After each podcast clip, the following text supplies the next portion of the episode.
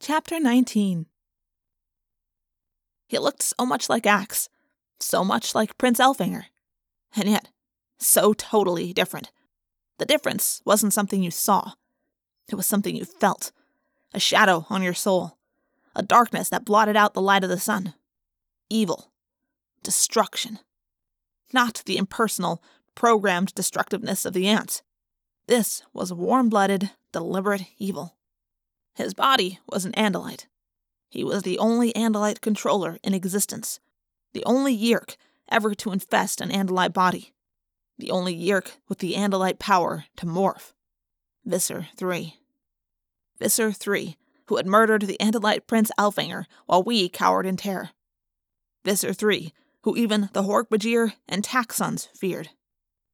Well, well, he said, thought speaking to us.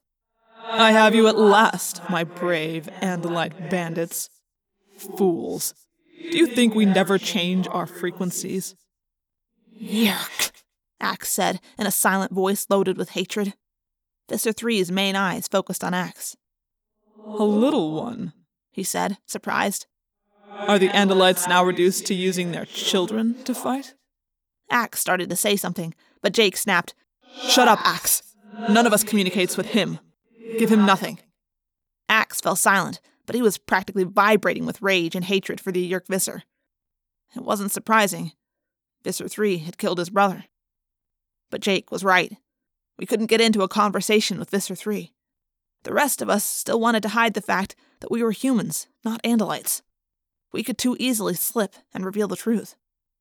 Visser III seemed to be enjoying his big moment. What a colorful assortment of morphs, he said. Earth has such wonderful animals, don't you agree? When we have enslaved the humans and made this planet over in our image, we will have to be sure and keep some of these forms alive. It would be entertaining to try some of these morphs myself. None of us said anything. At least, not anything that was human. Jake did snarl, drawing his tiger lip back over his teeth. Especially you, Visser 3 said to Jake. That is a beautiful, deadly animal. I approve. In fact, I was going to demand you demorph, but I have a better idea. You see, we have a guest aboard the mothership. It will be entertaining to show you to Visser One as you are. I was sick with dread and fear, but not so afraid that I didn't notice a sneer in Visser III's tone when he said, Visser One. Did you catch that? Jake asked me in a thought speak version of a whisper. Yeah, Visser 3 doesn't like Visser 1.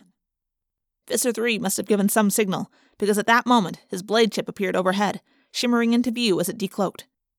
The blade ship is far larger than the bug fighters, and very different. It is jet black.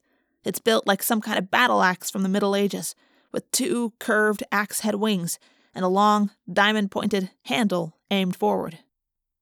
We're better off making a run for it, Rachel said. It will be suicide, I said. As long as we're alive, there's hope. Yeah, Visser 3 is taking us to the Yeerk mothership to show off for his boss. Some hope. But Rachel did nothing, and I did nothing, and we all just stood there under the watchful eyes of a hundred Hork-Bajir. They must have landed out of sight while we were busy watching the one bug fighter. Ax had used the wrong frequency. The Yeerks had figured out we were laying a trap, and our trap had become Visser III's trap. A couple of dozen of the Hork-Bajir leaped down from the high wall of the quarry and surrounded us. They kept their Dracon beams leveled at us as the blade ship landed on the quarry floor. Go, obey, Ferga harass there, Hort Little, one of the Hork-Bajir said, in the strange mix of English and their own language that they use. He pointed to the blade ship. A door had opened in the side. Can't fit in there, Rachel said. But as she approached the door, the door widened to her size. It stretched and grew, as if the metal skin of the blade ship were alive. What a pathetic little crew we were, trooping inside the blade ship.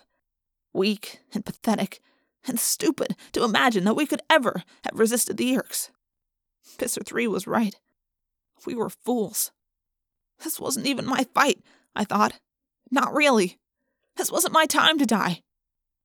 I guess I wanted to feel angry. But what I felt was numb as I trooped into the blade ship with the others. You know, like I wasn't really there, almost. I was past feeling anything, I guess. I just kept thinking, it's happening. It's finally, really happening. The next day was Sunday. My dad would go to my mom's grave, alone. And it would be a while before he would admit that I, too, was gone. Just like when my mom died. There would never be a body. Just like my mom.